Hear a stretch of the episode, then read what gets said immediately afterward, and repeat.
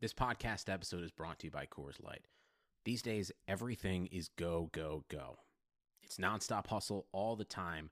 Work, friends, family expect you to be on 24 7. Well, sometimes you just need to reach for a Coors Light because it's made to chill. Coors Light is cold lagered, cold filtered, and cold packaged. It's as crisp and refreshing as the Colorado Rockies. It is literally made to chill. Coors Light is the one I choose when I need to unwind. So when you want to hit reset, reach for the beer that's made to chill. Get Coors Light in the new look delivered straight to your door with Drizly or Instacart. Celebrate responsibly. Coors Brewing Company, Golden, Colorado.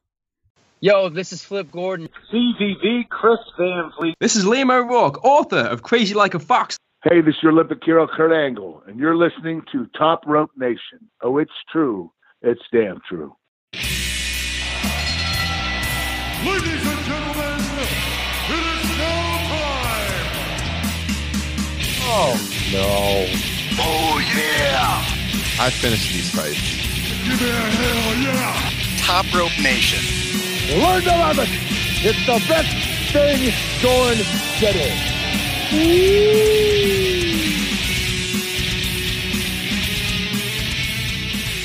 What's going on, guys? We're back. This is episode 127 of Top Rope Nation. It's Ryan, it's Justin, it's Kyle. We're all here this week to talk a little bit of pro wrestling with you. My voice is rejuvenated, fellas, after last week where I could barely get through that show. Had a good show, I thought, though, with the uh, WWE Royal Rumble preview and predictions. We'll hit on that here in a little bit. Uh, guys, we've been all over the map. Kyle went to AEW Dynamite last night. We're going to talk about that. Justin Joint, you just got back from the Big Easy. How was your trip? Uh, it was fantastic. Uh, it was a kind of a group of old friends who we don't get together very often. And I don't know about you guys, but when it seems like when we get together for a weekend and we haven't, you know, seen each other for a while, we always blow our load on the first night and just and then we feel like crap the rest of the time. The the first night, me and another buddy decided it was a good idea to slam a Pat O'Brien's Hurricane. Oh my god. Jeez. Hey, I mean, when you're there, you got to do it though. I mean, you you got to go full bore in New Orleans. Yeah, and we did. Nice. Kyle Ross, what are you doing over there, man? I can hear you typing. I can hear you shuffling around. Everything good? Are you still among the living? Uh, barely. I have some bad news for those QAnon folks. That uh, bleach drinking gimmick doesn't work. God. I did see something about that on Twitter that they were going to prove something. I don't know. Yeah, th- th- that's how you overcome this coronavirus. Drink bleach. Jesus. Admittedly, you will be dead and then not get the virus, but that's okay. Justin, it was tough not being with you last week. It, it's it's always weird doing these shows. You know, Kyle and I we started the show uh, a little over three years ago. We did it just us for a little while. Justin, when you joined it, it's not the same when you're gone, man. So it's great to have you back. Uh, I know you heard last week's show, so you heard my voice faltering as it went on. But uh, while while you were away, then any any what was like the biggest highlight of your trip before we jump into the pro wrestling because it seems like New Orleans is kind of like the home away from home for for us three. We talk about that city all the time on this show. it's it I it I, really difficult to boil down to one thing because it's just the entire experience. It's it's eating, you know, just amazing food. I had gumbo at every place we went. Um, it's the drinks. It's the architecture. It's the people. Uh, we had a wedding there, and at the very end, they shut down the reception and had a second line. Which, um, if you go to my Instagram, uh, you'd be able to see that uh, second line. Um, and then you know we were there Sunday. It rained all day. Um, you know, we found out about Kobe Bryant, which is a really sad deal. Um, and we did end up going to uh, Celtics Pelicans that night, and so I got to see Zion play. Oh, that was a nice. yeah, that was that was incredible. He is he is uh, something else. That's awesome. I did see that on your Instagram today. Your your uh, post of of the highlights and uh, being at the game. So very nice, very nice. You timed that right. You know, we just started up. So Yeah. awesome. Awesome. You know, that that's funny. When I got back from New Orleans, I actually looked up a recipe to make gumbo. I was like, I need to make this at home. I like it so much. But then when I saw how much went into it, I kind of backed away from doing that. So maybe It- we can get can together pretty- sometime and figure it out. There we go. We'll make a night of it. Yes, definitely. Um, so, Kyle, Justin, we are streaming once again. Uh, we tried this out the last few weeks. We're sticking with it. We're live on YouTube right now. Now, I'd say YouTube is probably the way it's easiest to get involved with the show. We've got the live chat going, so if you are listening, let us know. Uh, we'll give you a shout out on the air. Say something in the in the live chat, which you can see if you're watching the YouTube video. It is also superimpose on the screen so you'll show up on our video feed. Same thing if you subscribe to our channel, a little animation will pop up on the screen as well. Um, we are also streaming live on Facebook over on our Facebook page. It's facebook.com slash top rope nation pod. So every week you can find us there as well. And I believe the, the comments there will also pop up on our uh, live video feed. So if you have any thoughts, on the show as we're talking here and you want to you want to jump in you want to have us read your comments on the air shoot us a message we will do just that so if you're listening to the podcast feed after the fact and you want to join us live uh, typically it's going to be thursday nights here right around uh, 9.30 eastern that we're going live so if you want to join us next week hop on to youtube.com slash top rope nation hit that subscribe button and uh, next to the subscribe button, there is also a button for notifications. Turn that on so that uh, every time we go live, you'll get an email. You'll know we're live on YouTube as well. If you're listening to the podcast feed, uh, please hit subscribe, especially on Apple Podcasts. It helps the show out a lot. Leave us that five star review. And if you leave us a written review on Apple Podcasts, we had a new one come in last week that I uh, read on the air. Leave us that review. We'll read it on the air and we will send you a free Top Rope Nation sticker in the mail. All you got to do is leave us your uh, Twitter hashtag um, so that we know where to find you. And uh, we'll shoot you a DM on Twitter, get your address, get that out to you. So between now and next week, we'd love to see a lot of new reviews come in. So look us up on Apple Podcasts, five star review. Leave us the written review. You'll get the free Top Rope Nation sticker. All right. So I think with that being said, fellas, it is time to cue Mean Gene Okerlund and get to In the News. All the latest wrestling news. Get behind the scenes insider info. At 1-900-909-9900. Calls cost the buck 49 per minute. Kids, get your parents' permission. But call right now.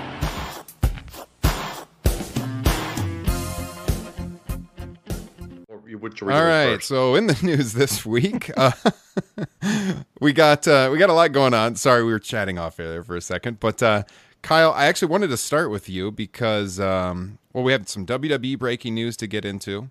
Uh, we're going to talk kind of WrestleMania direction here in a little bit, but Kyle, you were at AEW Dynamite in Cleveland last night, and uh, we were kind of texting back and forth during the show and before We the show were. Before the show it seemed like uh, you were having some fun i want to hear about the whole experience because uh, none of us have actually been to a live aew event yet so what was it like being at dynamite for our listeners just just give us the whole spiel what happened You know, you guys got to see these texts. No one else ever will. I the show was much better when I watched it back on television. And I'm trying to, you know, 24 hours removed from being there, wonder why that is. Um, the attendance was weird. So I don't know how it, you know, it, it looked pretty good on TV. Now, the non hard cam side, the not was barely full at all. It was a decent sized crowd. I would not call it a great crowd. Um, I, I know they were happy about it. Meltzer said it was a good advance, but there was definitely lots of empty seats, and we had we kind of moved over where there was a lot of empty seats because it was just a better view of the ring. Mm-hmm.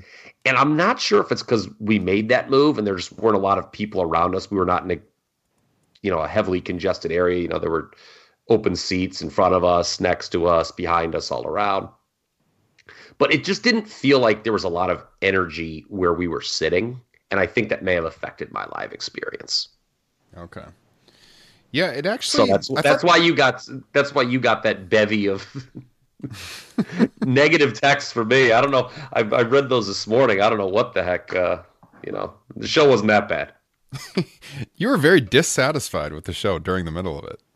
I, I couldn't imagine you uh, attending another AEW event the way it was going from the sounds of it.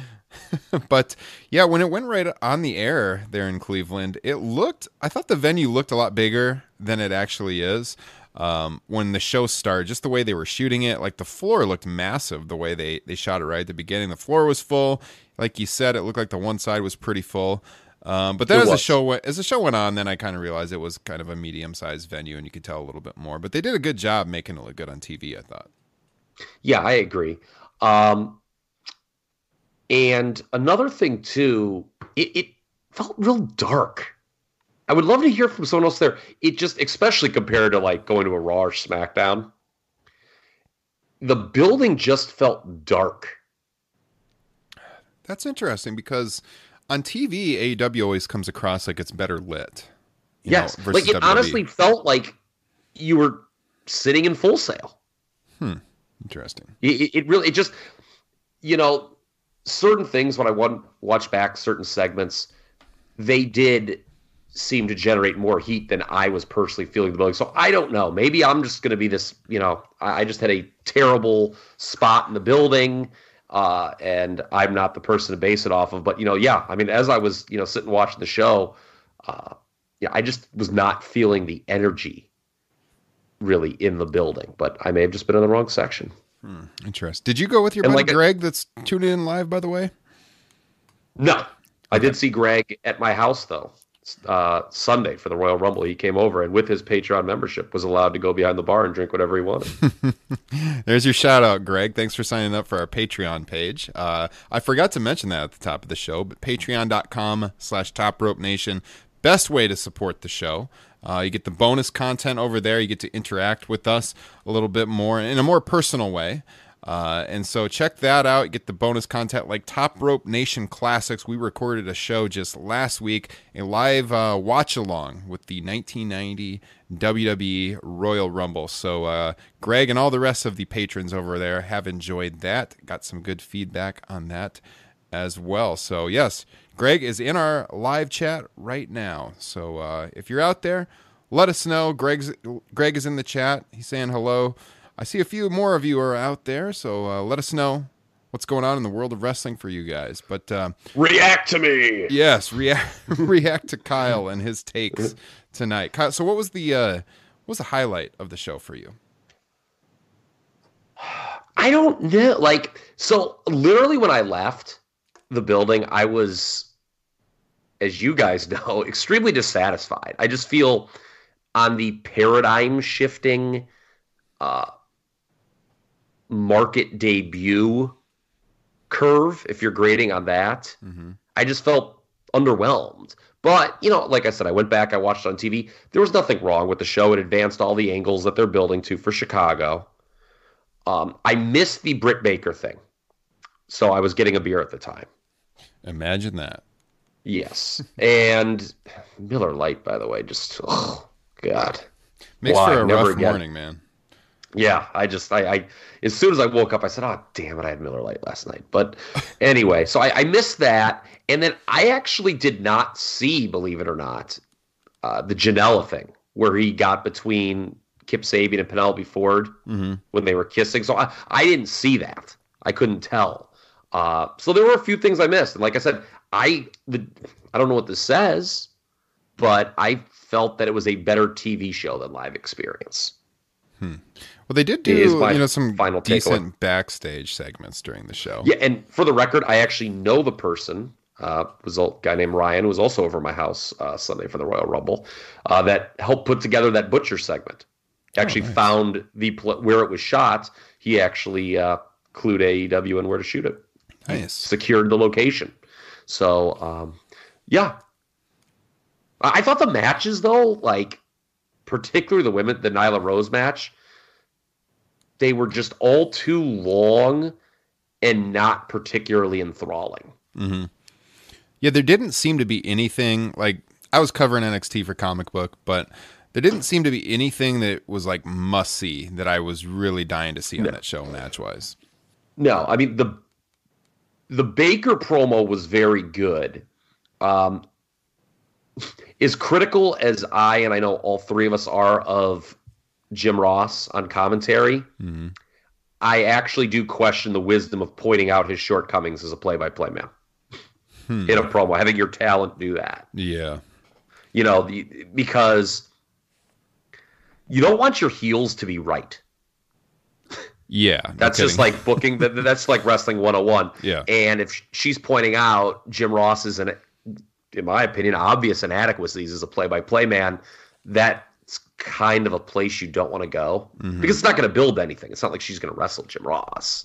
Right. And you know, if, if you're pointing out where you know your play-by-play announcer is is weak, that's probably not good for the overall product. But I actually think Britt Baker is, you know, in terms of cutting promos, projecting more and more as a star as the weeks go by, uh, regardless of the content, what she's saying.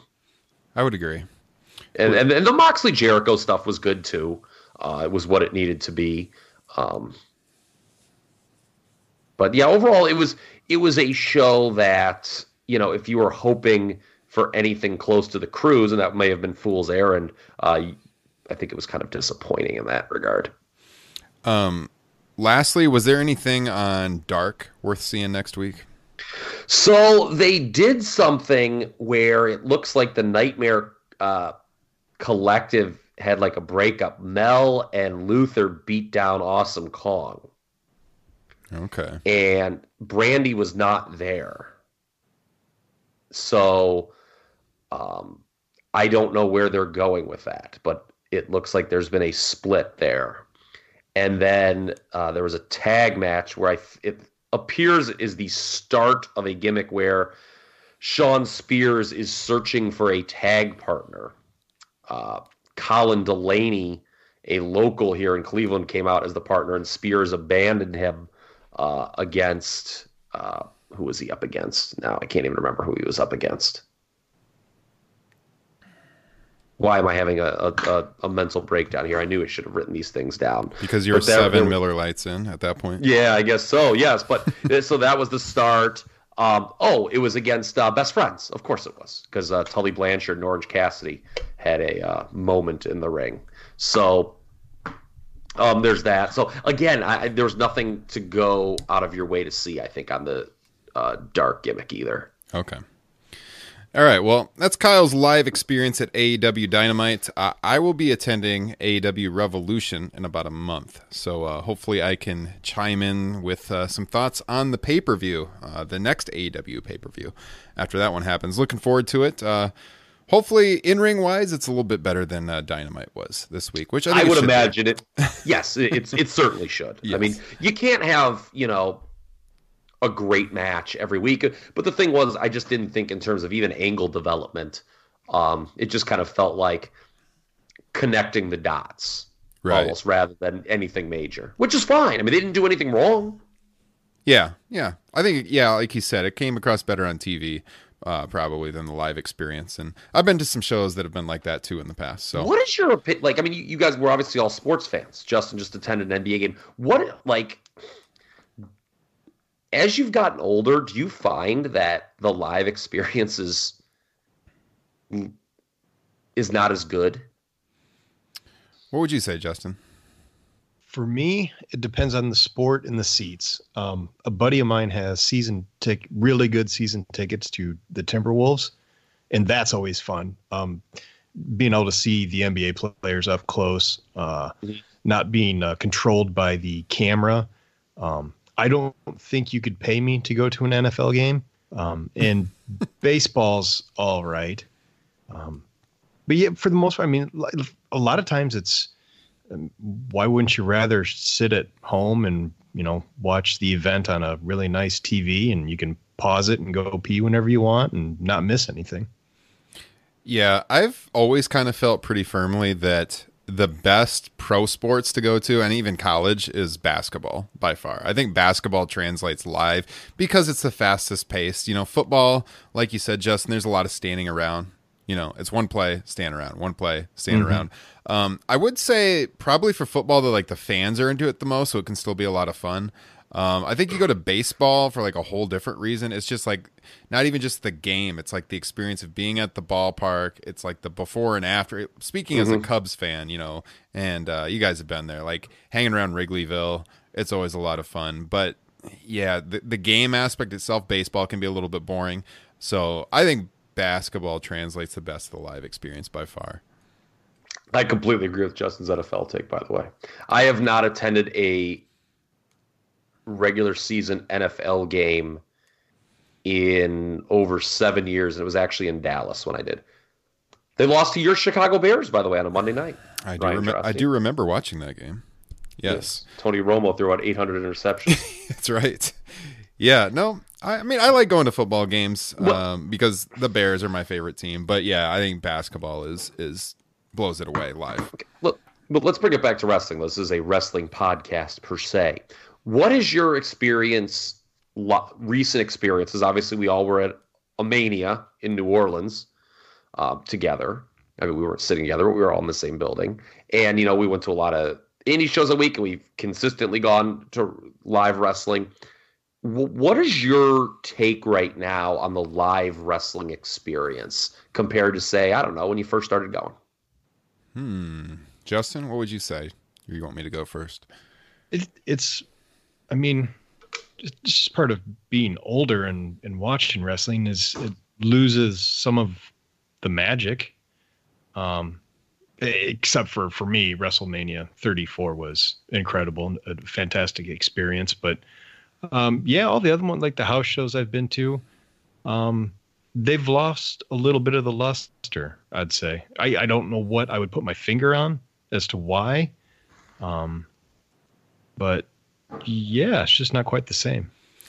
I think that house shows are, at least when it comes to WWE, house shows are the most fun live events to go to. Uh, in the last few years, all the shows I've been to, you know, including Mania, which is a whole different experience. It's hard to it's hard to put that into the same categories like going to a Raw, SmackDown. But between going to the the regular TVs and the house shows, I think the house shows are more fun just because the performers are more loose, and I always have a really good time at those.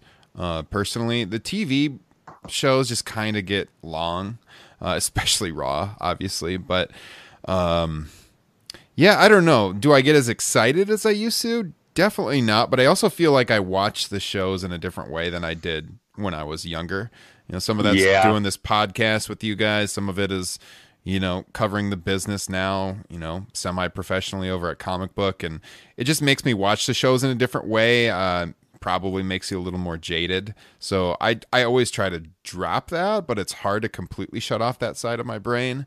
Uh, but I do feel even just like the performers, um, I let loose as a fan a little bit more at the house shows because it's just everything's just not as serious at those. You know, another issue when you go to a TV sh- show is the commercials. Yeah. So I, I did not rewatch um, the majority of the matches live. I, I went back to watch the angles, see how they got over. Obviously, the Baker thing because I missed it live, um, and the Janela just part because I, I somehow missed that as well. But um, most of the matches did they go through a commercial break? Because it didn't feel. It felt like there was a lot of Justin Roberts doing his one man band routine during the show, and it kind of would kill your, you know, kind of just kill my focus. Like I, you were just like fading in and out of the product over the course of two hours. Mm-hmm. Like you knew they were at a commercial, and you're just like, whatever, okay, yeah, okay, yeah, when are we coming back? Um, I mean, And they, it- they do the picture in picture thing a lot. Yeah, uh, no, I know they didn't. No, I know the one match that did go through a break and they did not do picture in picture was the women was the Nyla Rose match, Okay. Which felt like it went on forever. But um, yeah, it just felt like there was a lot of Justin Roberts. You know, hey Cleveland, uh, how are we all doing tonight?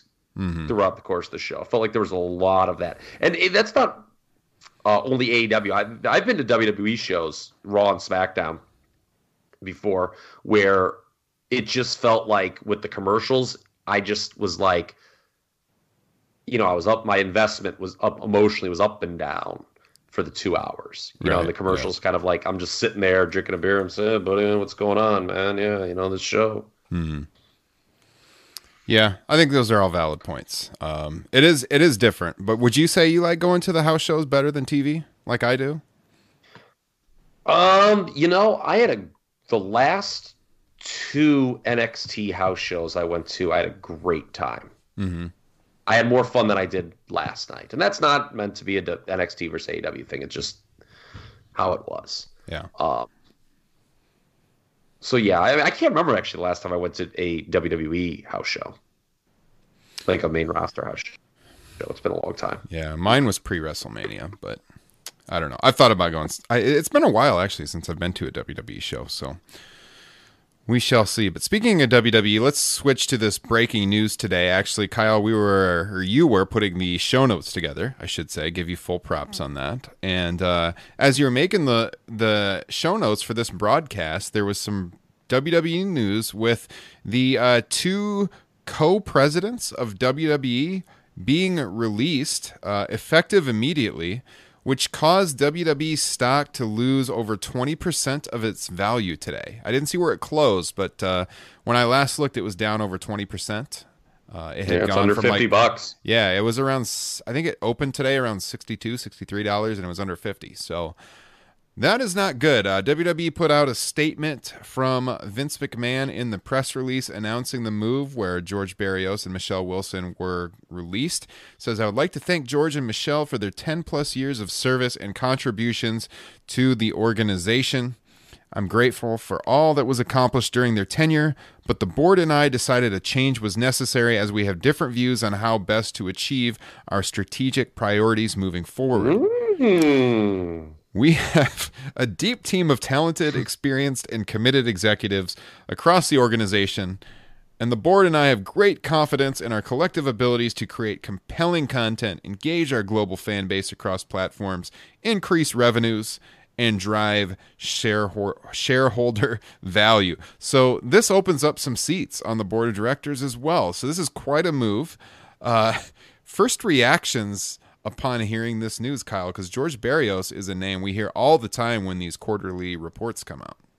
Yeah, it's a big deal. Uh, you know, there's two offices uh, on the same floor as Vince McMahon's office in Stamford. Uh, they, until a few hours ago, belonged to George Barrios and Michelle Wilson. Mm-hmm. That's it. Those are the three offices on the top floor. Uh, so what this means is, and I guess it's speculation, but let's be honest here. I think we can say with 99.999% certainty when the fourth quarter financials are released, I believe next week it is, Yeah. uh, they're going to be bad. Mm-hmm. And they are apparently going to be bad enough that WWE wanted some scalps, you know, some scapegoats for the investors. So when people, when Wall Street reacts, which it will, they're going to say, well, you know, we're aware of this and we've made some changes. And, you know, they're going to reread that press release that you just read. And, you know, it, it kind of reminds you a little bit of when ratings were dipping and they made that big thing about bringing in Heyman and Bischoff. Mm-hmm. You know, we were like, why are they doing this? Why are they making such a big deal about this? It, it was for the investors. Yeah, we did a Top Rope Nation uh, extra on that over the Yeah. summer. And so this to me, I mean, again, that's speculation, but I, I'm very intrigued, and who knows if we'll find this out, what the differences were between, you know, Barrios and Wilson and and the rest of uh, you know, the McMahons. Mm-hmm. Uh, what those different those you know those the, the different visions were uh, moving forward. That'd be something I would love to hear. Yeah. Uh, any reactions from you, Mr. Joint? Uh, if you guys would have asked me who those people are before today, I would have wondered if they were like uh, HGTV uh, fixer upper people or something. I have no idea who those people are. Yeah, I mean, if, if you're reading like the the investor releases and stuff, you've heard the names, but outside of that, most fans are not going to recognize the names. But as Kyle alluded to it, it's it, yeah, it's a major move uh, in regards they- to they- They management. the most, yeah, they were the most important people in the company, not with the last, not with the last name McMahon or Levesque. Yeah. So I, I will say I am going to be glued to my computer screen next week when uh, the financial reports come out because it should be quite interesting. But uh, yeah, I'm, we'll, we'll see what the differences are. Hopefully, eventually, some word will leak out to the newsletters. But uh, yeah, Ky- go ahead, Kyle. Well, you know, let's talk about this a little bit more for a second. So, with, with the whole scapegoating, and, and we don't know what the differences are, but you know, when these fourth quarter financials do come out, they're going to reflect something that we've been seeing for a long time every quarterly report. And what truly ails the WWE is, you know, these quote unquote traditional metrics, you know, metrics that have for decades that we've used to evaluate pro wrestling companies. And Barrios and Wilson are not really involved in that. You know, I'm talking about house show, you know, house show business, uh, merchandising, you know, the creative side. Mm-hmm. That's where WWE is hurting. You know, they've been able to overcome that, you know, because of these incredible TV deals, the Saudi Arabia thing. But, you know, in every way that we used to evaluate a pro wrestling company, the, the WWE has not been doing well in those metrics. Yeah. I think And- merchandise and is a big time area they've fallen off on uh, recently. Well, I mean, that's, I mean, look, I mean, you guys buy more T-shirts than me, maybe, or something like that. But I mean, you, you guys hit the nail on the head, and I couldn't agree with you more. Yeah, WWE T-shirts are bad. Their design is just awful. Now, Justin and I, we used to text. Um, this is a few years ago. We used to text all the time about WWE T-shirts because we love buying wrestling merch. Uh, Justin, when was the last time you bought a WWE T-shirt? Personally, Probably a, probably a few years ago. in the lead up to going to Mania. Yeah, I, that was definitely the last time I bought. Yeah. I mean, and I used to spend a lot of money on their merch, but man, these designs they put out, there's so many good designers out there making wrestling merchandise, like knockoff stuff that I buy because it's well designed. Uh, you can find a lot of these artists like on Instagram, Twitter. There's great artists out there. WWE is aware of them. Like, hire these people because whoever they have making these designs for their t-shirts, it, they look like they were made in Microsoft Paint. There's like no thought at all. You know, I mean, I we're all a little bit older. We're in our 30s, but like, if I'm gonna wear wrestling merchandise, I like it to be a little low key. You know, so like if someone's a fan, they know it and they'll talk to you about it, but it doesn't just like scream pro wrestling in your face. You know, like I don't typically buy the shirts that have a half naked dude on them. you know, I like Yeah. the logos. I don't like the or pictures the men. yellow.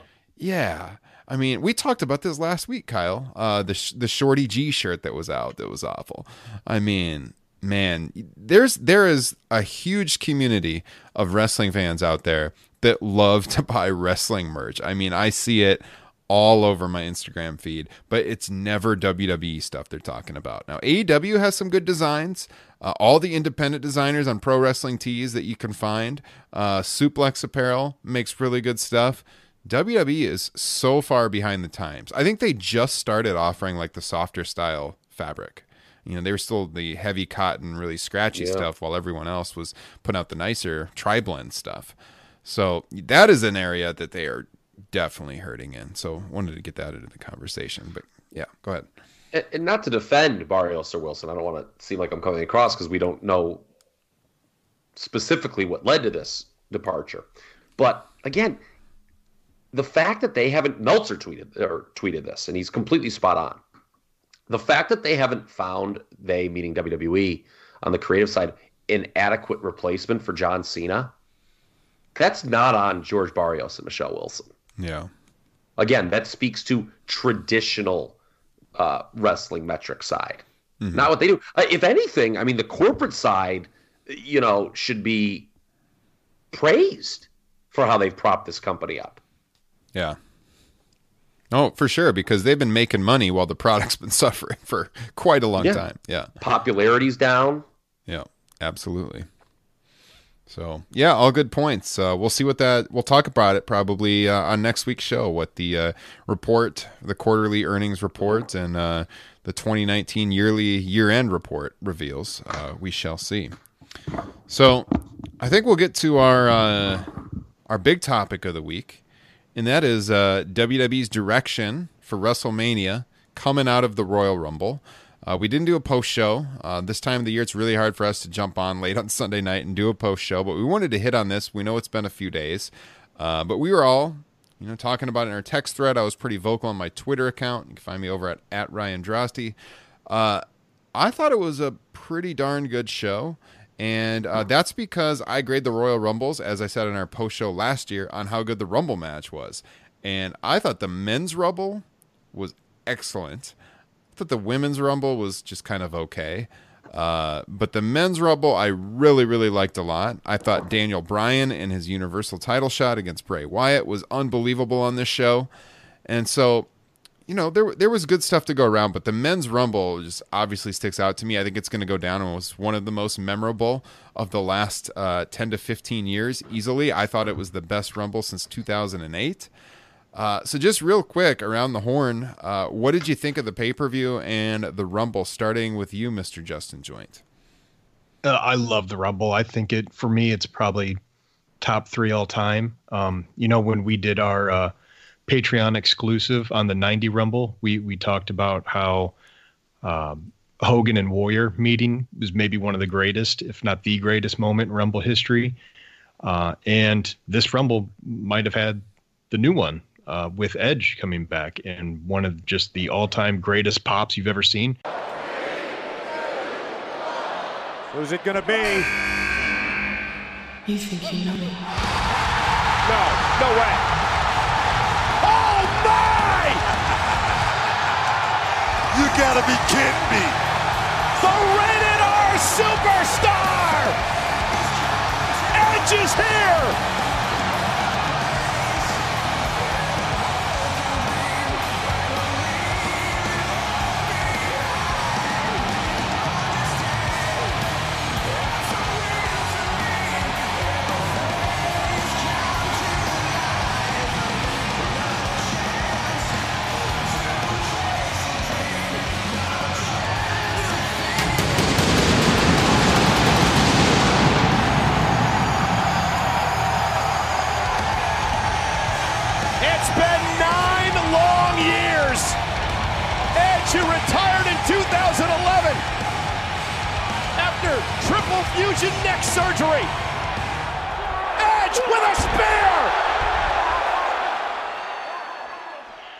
Speaking of pops, uh, Drew McIntyre eliminating Lesnar was awesome. Oh, and Ricochet with a low blow to Lesnar.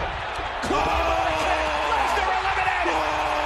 McIntyre. Um, but they they just they laid it out perfectly, and it's just it's going to be a memorable Rumble, which you can't say that for a whole lot of them. Mm, especially in recent years, that is for sure. Uh, Kyle.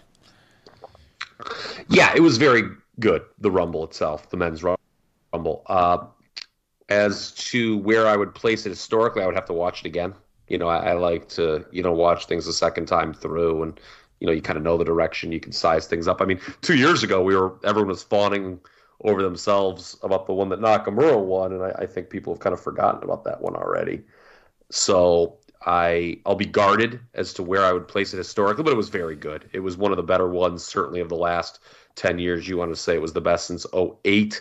Um, there isn't a lot of competition, I think, in that regard. Um, Since 08, the only two rumbles that I would even consider putting as high as this one would be uh, that one two years ago with Nakamura, which had a I really liked the end of that, but I remember kind of maybe the first half was a little dull. Mm-hmm. And the 2010 one where Edge actually, uh, again, a surprise return from Edge was involved there.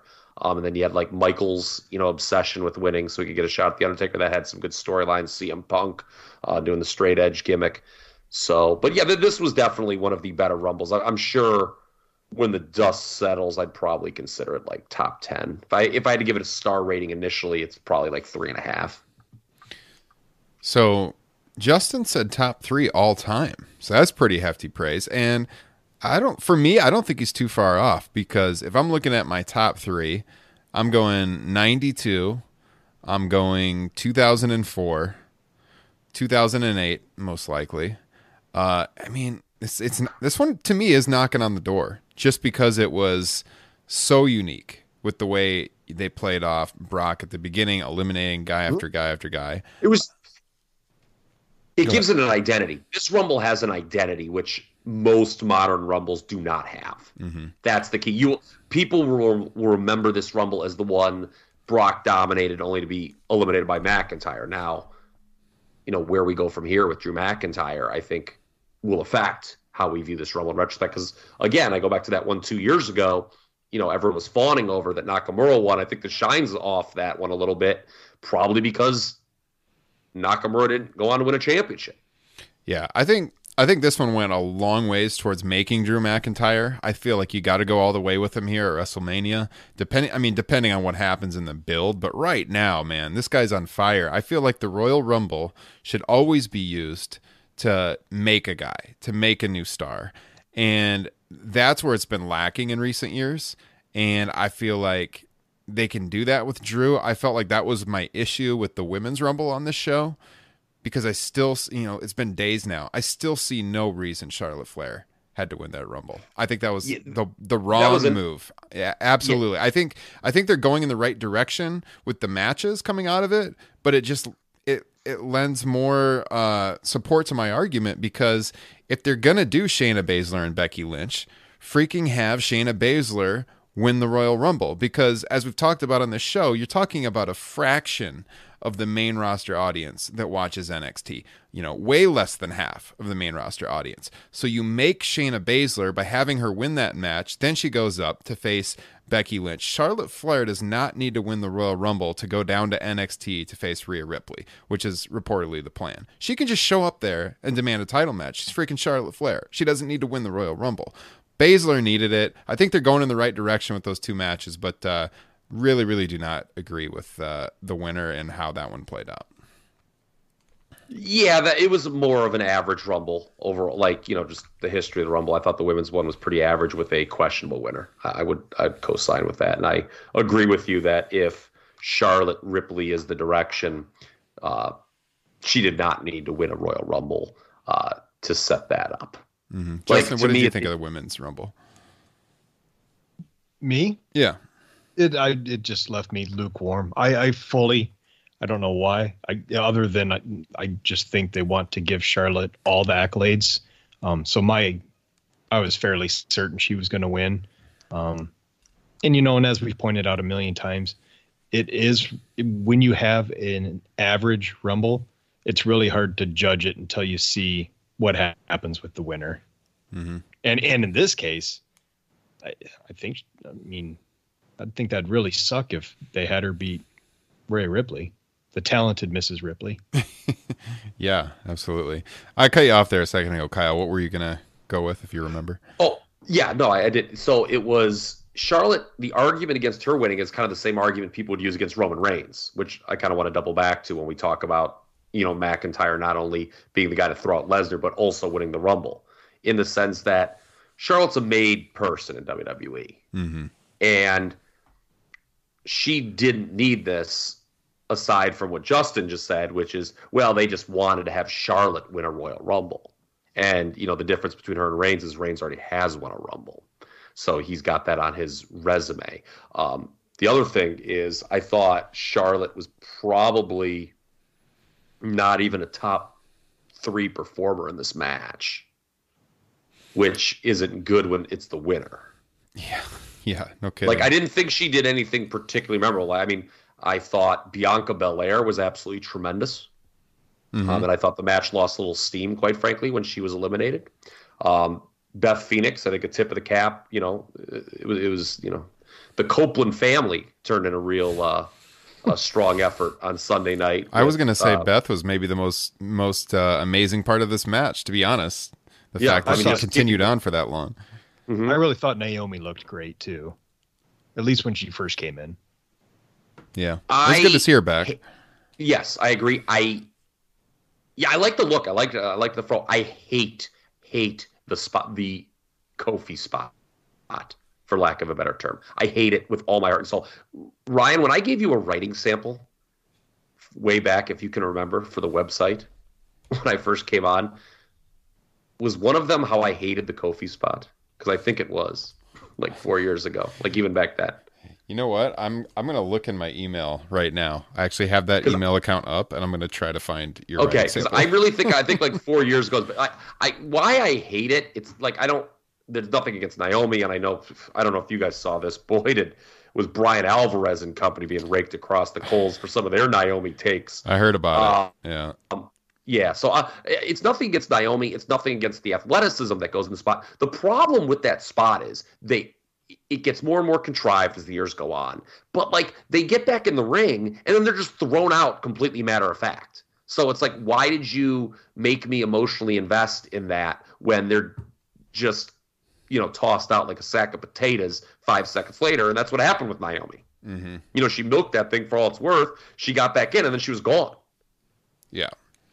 No, I thought I, I do think it's definitely become too contrived. Um, it can be entertaining, but like it was a little nonsensical this year because it was like she was going to try to jump like so far, and it was like why? At one point, she was like teasing she was going to try to jump all the way to the ring or something, and it was like why? Why would you not just jump to the corner where the ring steps Yeah. are? It's a lot Well, you closer. know, so- yeah, and then Shayna Baszler, who I know you're going to want to go into in a little bit, Ryan, I thought also, you know, came across as more impressed for the limited time she was in. Um, I think there's an argument that, you know, and we'll, we could talk about this with Matt Riddle too. Was it better for neither of those to even be in the Rumble, their respective Rumbles? You know, if the NX, if you if you have big plans for an NXT person, and with Shane, at least she got to throw out a ton of people. I mean, she did look like you know the proverbial monster when she was in there. So I mean, hers was much better than that. Really, you should, probably shouldn't compare the two. But um, you know, was that enough to sell people on her being in a key match at WrestleMania? Again, there's a lot of TV between now and, and Tampa, but uh, we shall see. Yeah. Um, Kyle, I did find your writing samples you sent me way back on. Uh, this is uh, April 2016 is when I met Mr. Kyle Ross. Um, it looks like it was basically short uh, reviews of like every WrestleMania. You wrote like a paragraph on all these WrestleManias. Um, Oh, okay. and it- it's funny because this is when I was running Top Rope Press, which uh, is what kind of the namesake of this podcast. If you guys didn't know, used to be a, a wrestling website, uh, and uh, I had a co-editor named Jason at the time, and I forwarded Kyle's stuff onto him with simply "This guy looks great!" exclamation mark. Oh, thank you. I Yeah, appreciate that. yeah. So uh, Um, so I want to double back to Drew McIntyre, if we could, okay, and, and talk some specifics about this. So, Ryan, when we did the show last week, and I think Meltzer and Alvarez felt the same way, and a lot of people felt the same way. They thought the Rumble would almost kind of be divided into halves, where you would have the guy, if it was McIntyre, whomever else, um, you know, throw out Lesnar, and then somebody else would win, and then you could set up both title matches. hmm I don't know how you guys felt, but when they were hitting the closing stretch and it was obvious that it was going to come down to McIntyre and Reigns, I turned to my buddy who I'm watching. I'm like, McIntyre's got to win this. I know what I said beforehand, but they got to just have McIntyre win this. It's, it's the right call.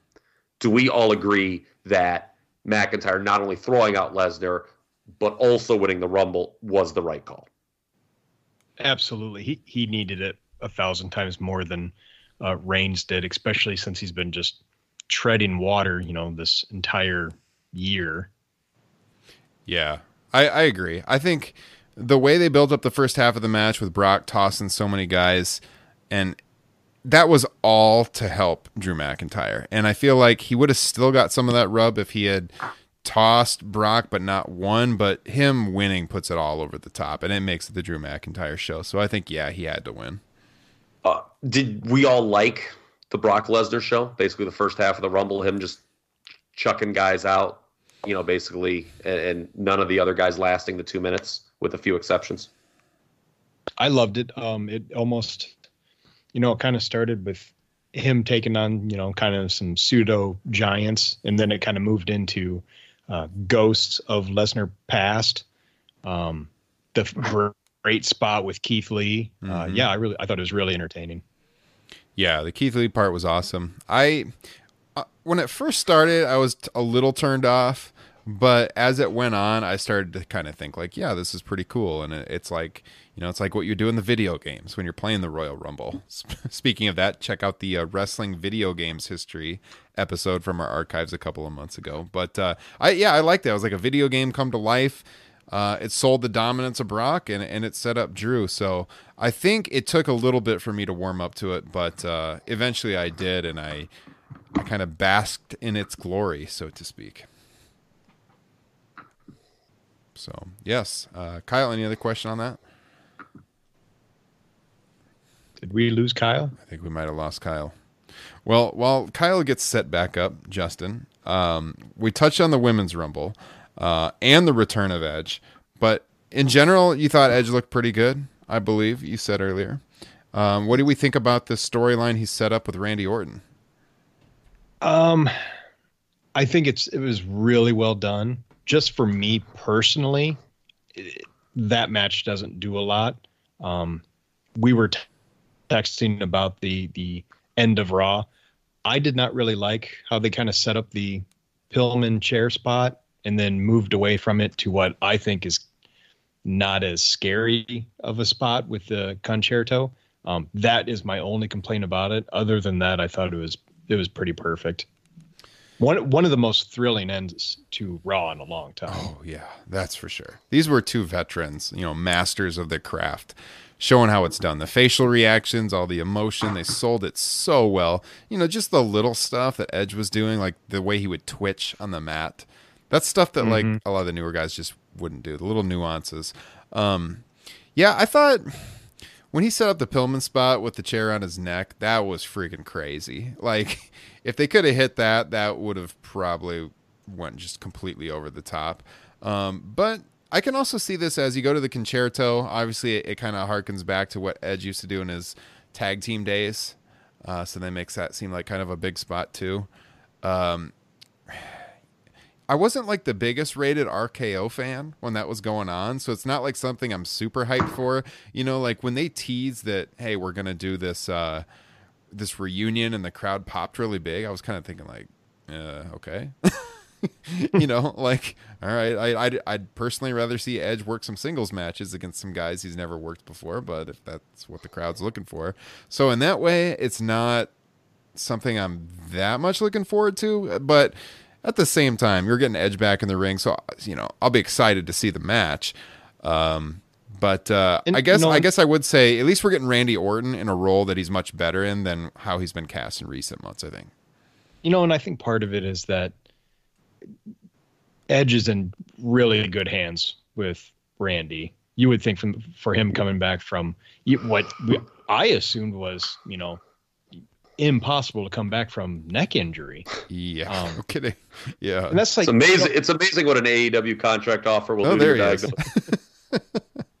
Coming know, in hot, Kyle Ross. Yes, and I think for a long time I'm going to be cringing during his matches, and I just try and remind myself that you know there's no way, for one, WWE would let him back if there was even a chance that he'd be paralyzed during a match. And you know he's got Edge has two daughters, and so I don't think he would risk that if he wasn't 100% ready to go. So hopefully I can get over that quickly and just enjoy his matches. Mm-hmm.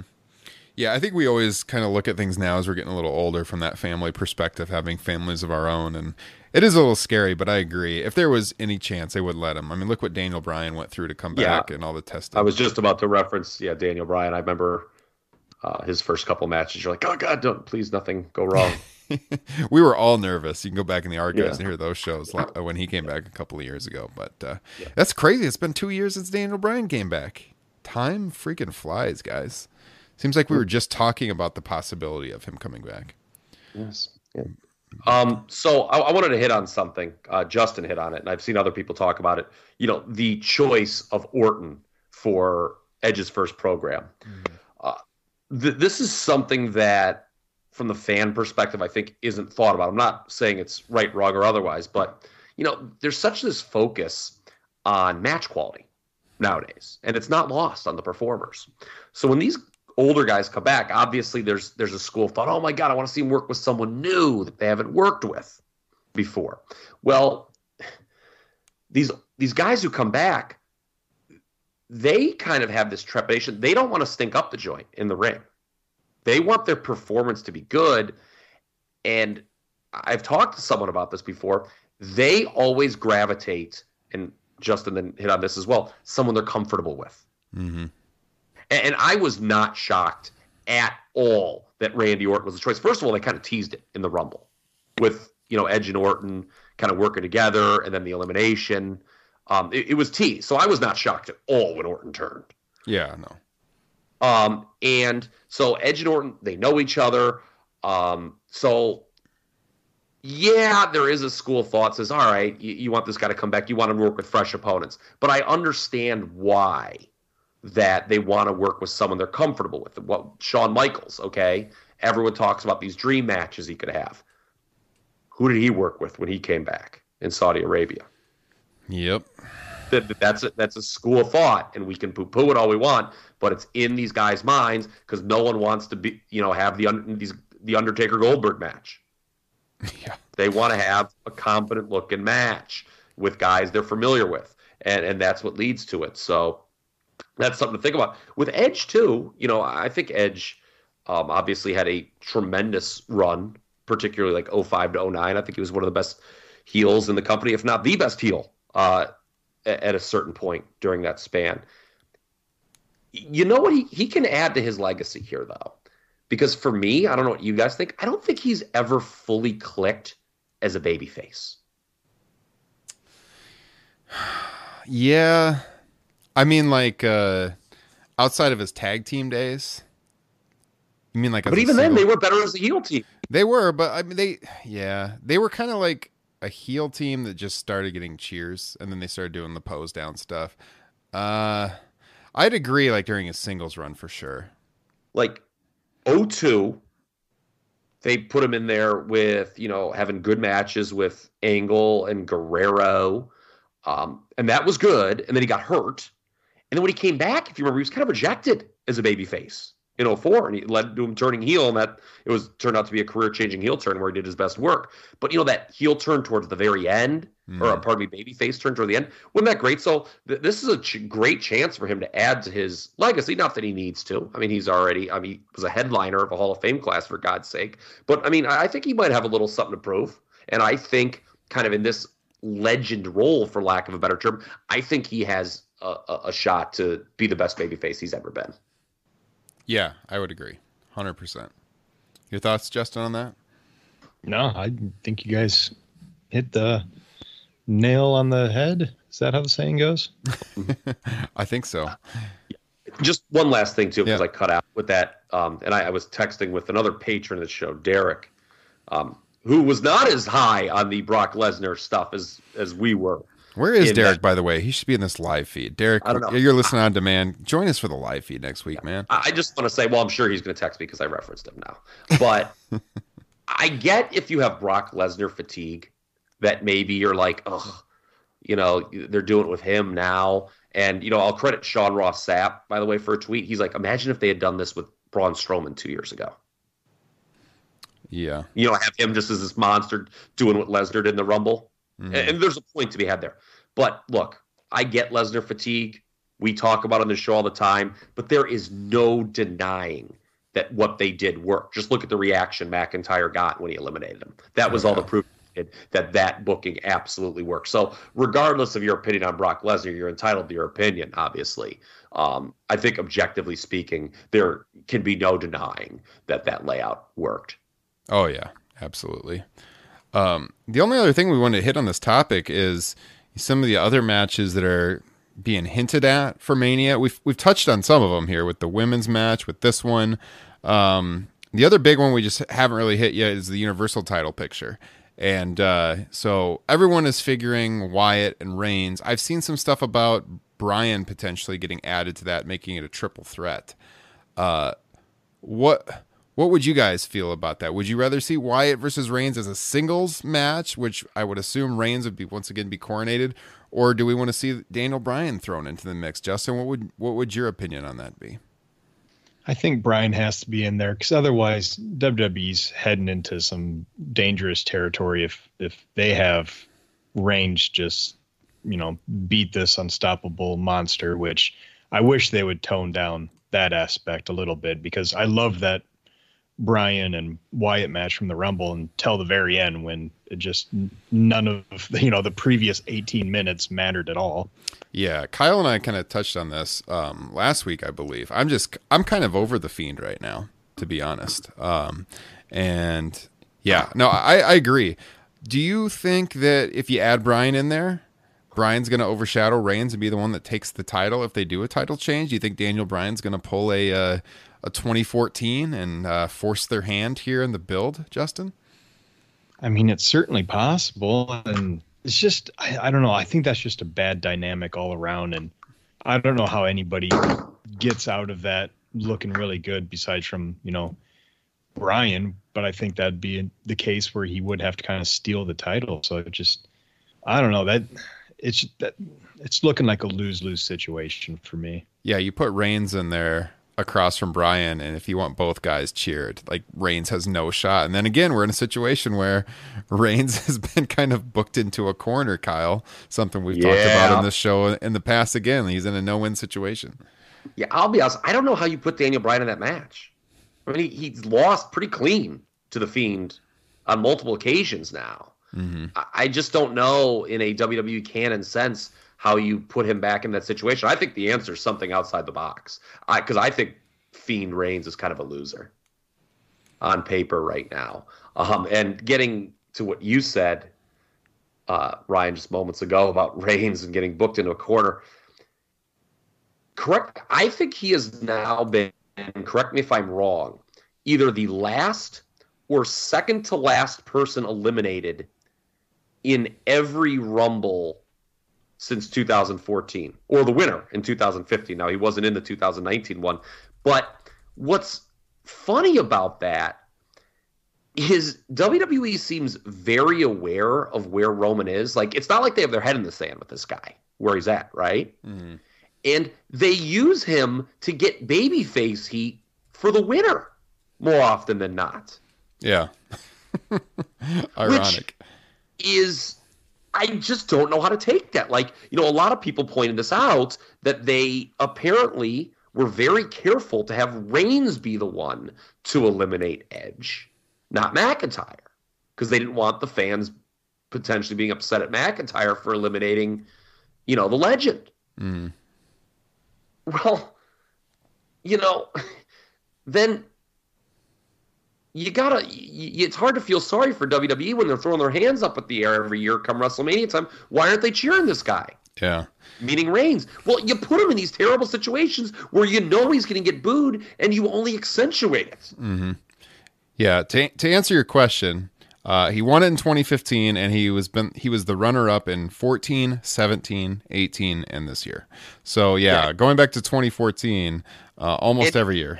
2016 and 2019 he was the second to last one in 2016 because that was when oh, don't get me started on this. I know we're coming to the end and you guys don't want me to go off for a half hour but i certainly could when triple h alleged company man tosses him and then does the suck it chance to a massive babyface reaction. I mean what are we doing here? And then he chucks out ambrose right after the yeah because it came down to those three. Take out the golden shovel. Yeah. No kidding. Suck it. what a way to book this company. The son-in-law of the guy who owns the place. That's bad. That's bad. That who could greenlight and say, "Oh, Roman's going to get over as a babyface doing this"? who would think that? Yeah. All right anything else to head in Mania direction. It'll it'll start to become clear, obviously, in the weeks ahead. We're just uh, we're one main roster show off of the Royal Rumble. We'll see what happens on SmackDown on Friday night and see if we get any hints about that Universal title picture. But uh, what we got Elimination Chamber to go, so we got the Saudi, Saudi, show. Yep. So Terry Eugene Bollea, your boy, he'll be there. He's back again. Check. Yes, he is. Uh, all right. Well, all that said, Kyle, I think oh, the spotlight turns to you. Uh, last I looked on the notes, you didn't have a deep dive of the week. I don't know. Do you have one for us? Oh, in this great sport. What you, you know? What Unbel- unprecedented in the history of this podcast. What are you guys interested in watching right now? What do you want to deep dive? What period would you want to go to? What promotion? Hmm. For me, it's pretty easy for me. Um, Okay. I would. This is a pretty deep one. Okay. I need to go back and watch Worlds Collide from Saturday. that is my deep dive. You know what? I'm going to out myself. I haven't watched that show yet either. I was just talking with a buddy of mine, Joe, today about that. And uh, yeah, I still have to watch Worlds Collide as well. Uh, I'll be honest with you. Other than the main event, totally skippable. Really? Yeah, Wow. I thought it was a series of two and a half star matches besides the main event. Hmm. Yeah. I, I was not as high on it as maybe some other people. I saw some star ratings being thrown out, and I just, again, I just wonder, eh, you know, Ryan Droste, you're an educator. I just hope that, you know, you still take some pride in handing out grades, unlike these people who hand out star ratings. It's unbelievable. Oh, I, I will say uh, I am going to go back. I you know I listened to your guys' pod from last week. Um, I kind of faded out of WWE around 2003, 2004, right around there. Um, so I'm going to go back and watch uh, John Cena and Umaga from the Royal Rumble. Mm-hmm. Check Oh. that out. Kyle gave us top 10 matches in Royal Rumble history last week in the deep dive. They're they're listed in the show notes. If you want to just look at the show notes, I put, I put all of them in there. Um, oh, that was mighty kind of you. yes. Have Uh, I given out? Okay, here's one. Did I give out Jim Duggan Buzz Sawyer from 1985 yet? I don't believe so. We're doing that because I watched. So the discontinued Hidden Gems. Okay, What an awful decision, by the way. uh, you know what? I'll tell you what. If that's if that was George Barrios' decision, hit the soup line, pal. Okay. Um, but there is a. It was one of the last added ones, I believe. So not hard to find if you go to recently added in the hidden gem section.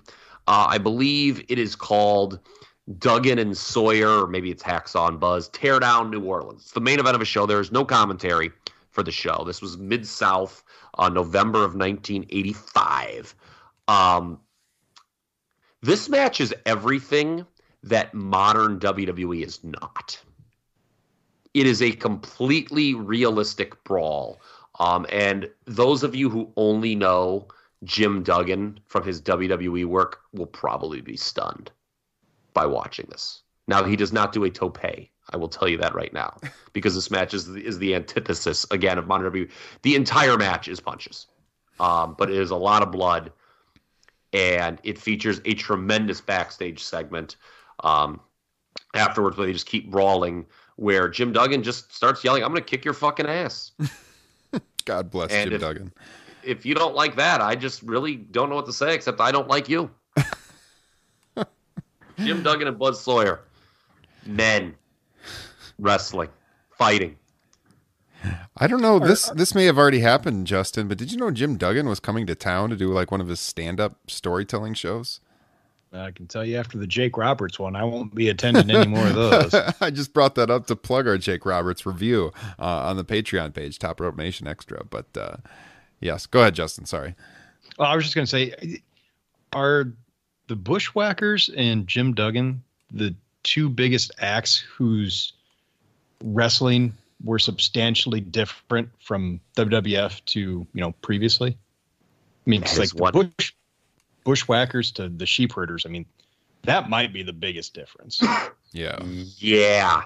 So it's really funny. I, alwa- you know, when people talk about guys that come in from, you know, the indies now to WWE and, and, you know, maybe you see a, uh, you just to kind of see a stylistic change. You know, it's it's been talked about that NXT kind of saps the individuality out of some of these guys. Sometimes that's a debate to be had for a different time. But you know, people talk, oh my god, you know, this guy's just not the same as he was pre WWE. I always get the sense that's younger people talking about that because you know, like Justin just alluded to, in the '80s, that happened all the time.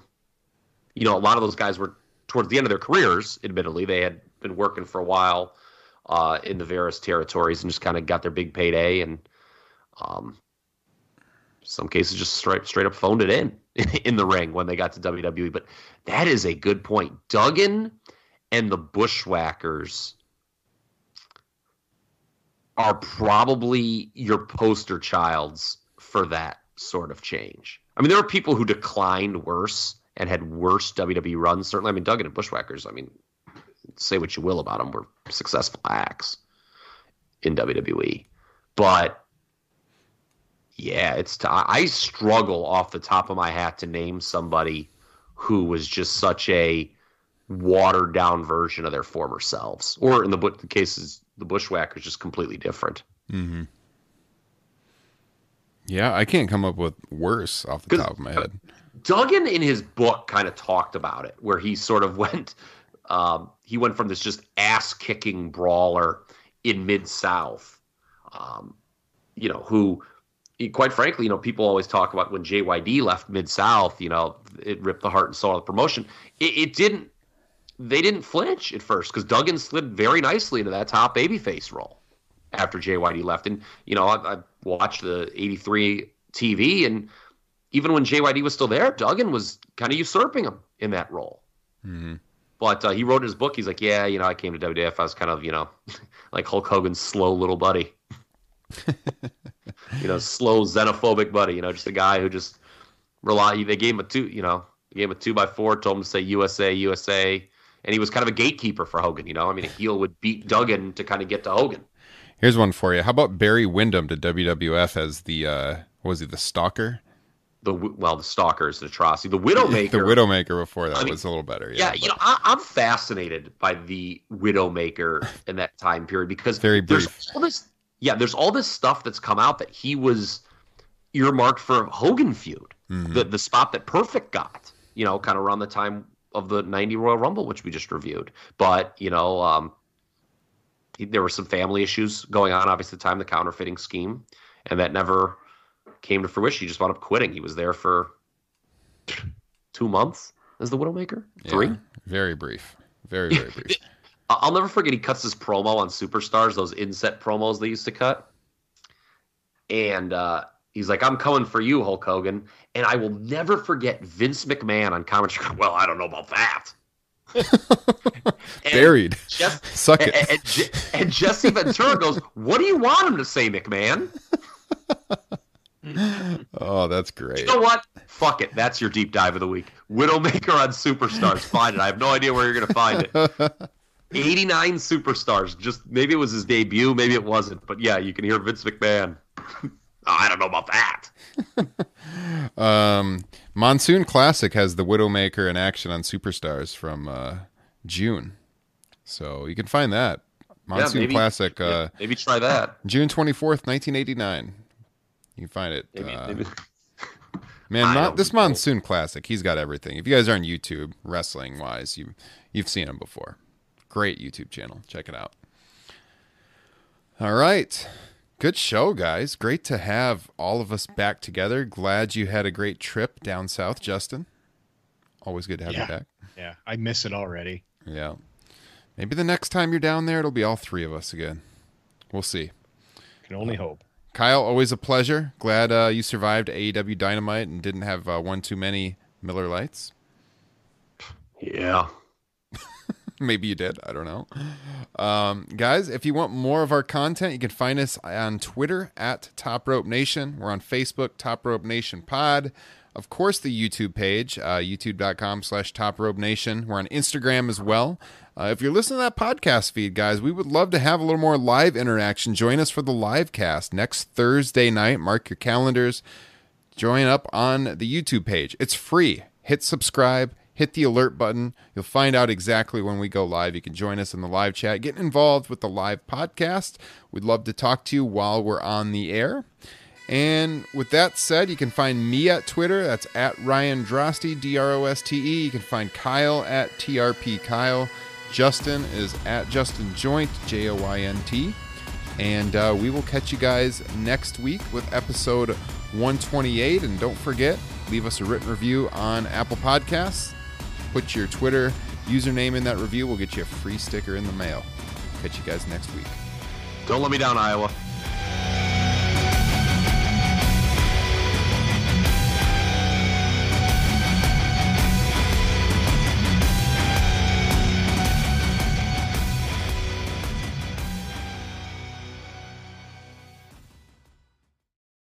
Hey guys, it's Mike. As you know, I adopted my pup Rocky from a local rescue. Now, when people asked me what kind of dog Rocky was, I was always stumped. I used an Embark Dog DNA test to decode my most puzzling questions about Rocky. You can also learn about your dog's inner secrets with Embark, the highest rated dog DNA test. Unlock over 350 breeds and screen for over 200 genetic health risks. Save $50 on a breed and health kit with promo code KIT at embarkvet.com. Again, that's promo code KIT.